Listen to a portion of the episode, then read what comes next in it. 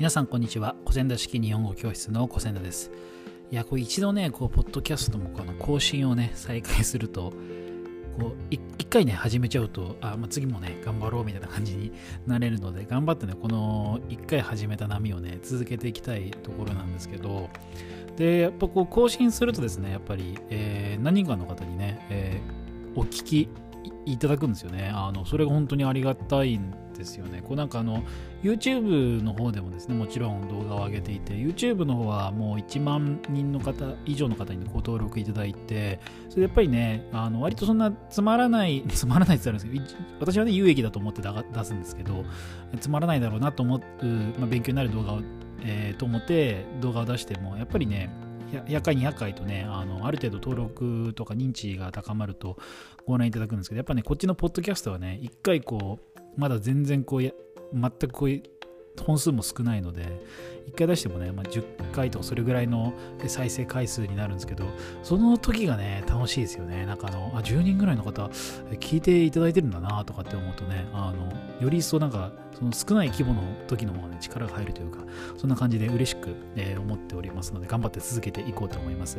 えっと今日はですね、えっと、どんな話をしようかというとですねえっと、日本語教育とか、えー、まあ、日本語文法とか、まあ、やっぱりこのね、日本語教師関連の、えー、書籍とか、えー、まあ、専門書とかってね、えー、いろいろあると思うんですね。まあ、例えば日本教師になろうと思って勉強を始めると、やっぱりね、まず最初、あの、え日本語教育能力検定試験っていうのに、えがあるなというふうに、えやっぱり皆さんあの調べ当たると思うんですよね。調べて、えー、それが見つかると思うので、それでまあ試験、これ、日本教師になるための試験だから受けてみようかなっていうふうに思って、まあ、その本で探すと、まあ、有名なのが赤本と言われるね、赤い本で、まあ、日本教育能力検定試験の基本的な内容を全て網羅しているようなものが出てくると。で、まあ、そういった本を買ったりね、まあ、ある程度高いので、ちょっとためらうところもあると思うんですけど、えまあ、買って勉強しようかなとか、あと、まあ、日本語教師養成講座に通って、まあ、そのテキストとかを買って、まあ、結構ね、何何万とかね10、10万単位とかするんでしょうか、えー、そういった教科書を買ったりしていって、まあ、それでもね、こうなんか、いろんな本が出ているわけなんですよね。本屋に行って、やっぱり見て、えー、まあ私は結構本屋さんに行くのが好きなので本屋に行っていろいろ本を見たりするんですけど皆さんもねこう情報収集しようと思って本屋さんに行くと思うんですが本屋さんに行った時にたくさん本がありますよねあの日本教育とか文法とかって見ただけでも、まあ、ずらっとこうね本が並んでいると。で、まあ、いろんな専門知識とか重要なものがあるんだろうなってそこで思うと思うんですよ皆さんもねそこでまあそういった本をまあ買った方がいいのかまあ、買わなくてもいいのかっていう話なんですけど、えそこをですね、ちょっとお話ししていこうと思います。まずですね、その、まあ、日本、先ほど言ったみたいに日本教師になろうとかっていうふうに思った場合、試験を受けようってことでその赤本を買うとか、まず多くの方が買ってるような基本的な本っていうのはまずまず買うとは思うんですよね。で購入されてでその先にその別の専門書とか買った方がいいのかどうなのかって話になってくると思うんですけどそこはですねちょっと自分に対して少しテストをしなくちゃいけないところがあると思うんですよ。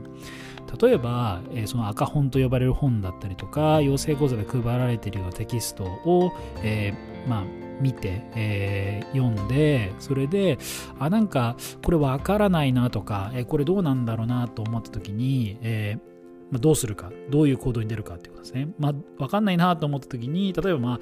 先生にねあの養成講座の先生に聞くとかまあ、身近なね、詳しい人に聞くとかっていう環境が整ってる方とか、えー、まあ結構ね、人によってもね、質問が結構どんどんしちゃいますっていう人と、ちょっとなんか質問するのあんまりなとかって思ってあんまり質問できない方とかもいると思うんですけど、えー、どんどん聞いていけるよとか、えー、でいう人でそれで解決してるならそれでいいと思うんですよつまりそこで、まあ、あの分かんないなと思った時に聞いたりとかなんだりしてそれで解決できる、ね、それでまあなんだ特に疑問も残らずに、うん、大丈夫だなっていうふうになれるんであればいいと。あとさらに、まあ、いわゆるインターネットですね。インターネットで調べて、あ、な、これどうなんだろうと思った時に、インターネットを駆使してね、えー、まあ、世界中にいろんな情報がありますから、まあ、日本語だけでね、限ってしまうと少し情報限られてしまいますけど、それにこうアクセスして調べていけるぞというふうに、えー、で、それでまあ解決できるっていうんであれば、特にあの専門書とか、もっとなんか深い内容のものっていうのは、まあ、買う必要がないかなっていうふうに思うんですね。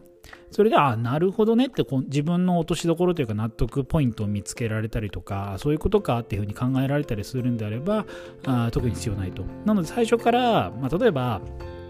えー、一番こうやっちゃいけないなと思うのが、赤本とかね、そう既存的な皆さんが買ってるようなものを買って、読んで、勉強して、あれこれどうなんだろうわからないなってなった時に、まあ、そこでまあ、いわゆるスタックしてしまうというか、その、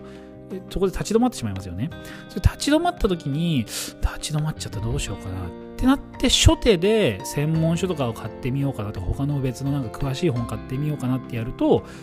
ちょっと大変かなと。えー、まずは先ほど言ったみたいに、身近な人に聞くとか、インターネットを駆使調べるっていうのを先にやるべきだと思うんですね。だから、そういう手においては、今ね、あのきちんと調べられる力があれば、えっ、ー、と、まあ、基本的には必要ないかなっていうふうに思うんですよ。その専門書とか、うんぬんかんぬんとかっていうの。ただですね、その、えー、例えばその先ほど言ったみたいに、質問して聞いて、まあ、例えば先生、ね、身近な先生とか教えてくれる人に聞いて、まあ、説明を受けて、ああ、なるほどと、そういうことか、そういうことかって思ったりとか、あと、いや、でも、それでもちょっと腑に落ちんなとか、インターネット調べて、調べて調べて調べて、あまあなんか少し本を読んだだけよりは分かったかもしれないけどちょっとまだ腑に落ちないな本なんかそのコアの部分がちょっとまだ理解できてないなっていう感じ。それを駆使してもそういう部分が残ってしまうとかなんかより一層なんか深く考えてしまうっていう場合はその専門書とかっていう風に手を出してもいいのかなと思うんですよね。専門書とかを、えー、まあ、本屋さんに行ってパラパラっとめくってみてその読んだ時にまあ60%、70%ぐらい、ああ、はいはいはいっていうふうに分かるものであれば、えー、先ほど言ったみたいな状況に陥った時に少し助けになってくると思うんですね。逆に言うと、えー、専門書とかなんかその深い内容のものっていうのが、先ほど言ったみたいにこうなんか、いわゆる赤本とかその初級のいわゆる基本的な教科書とかを読んでん？ってなってなって読んでしまうと全然わからないっていうことが起きてしまうと思うんですよ専門書に関しては。でも先ほど言ったみたいに赤本を読んで、ん？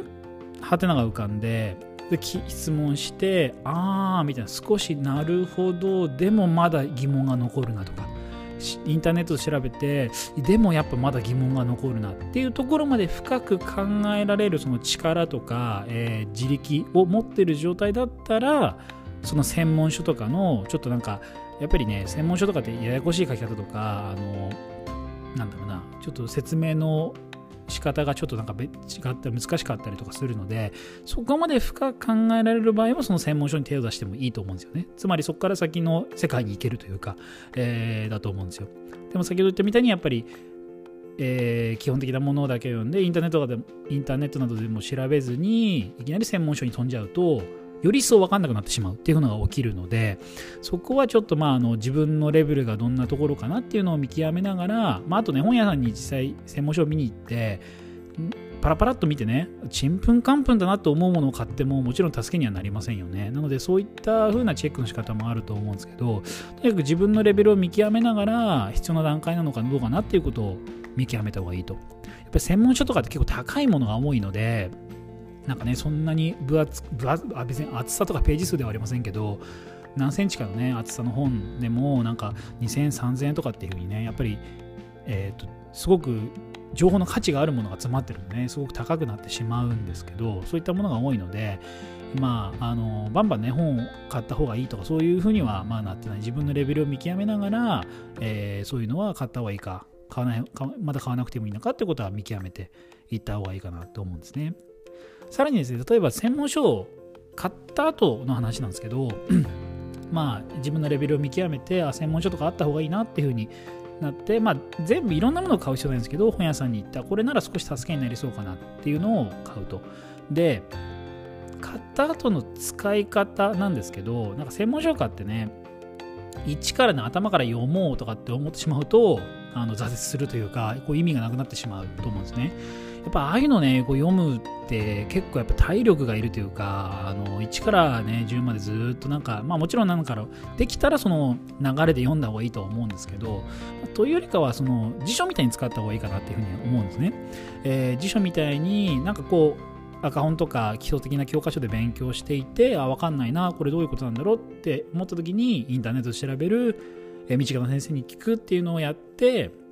それでももっと知りたいな、あじゃあ手元にある専門書でちょっと調べてみよう。その部分だけをちょっと見てみると。ね、そうすると少し、あなるほどと、その文章を何回も何回も読み返して、あそういうこと言ってるのかもなっていうことが、ちょっとあ感じられてくるということが起きると。それで頭から読んで読んだりするっていう行為を行っても、なんだろうな、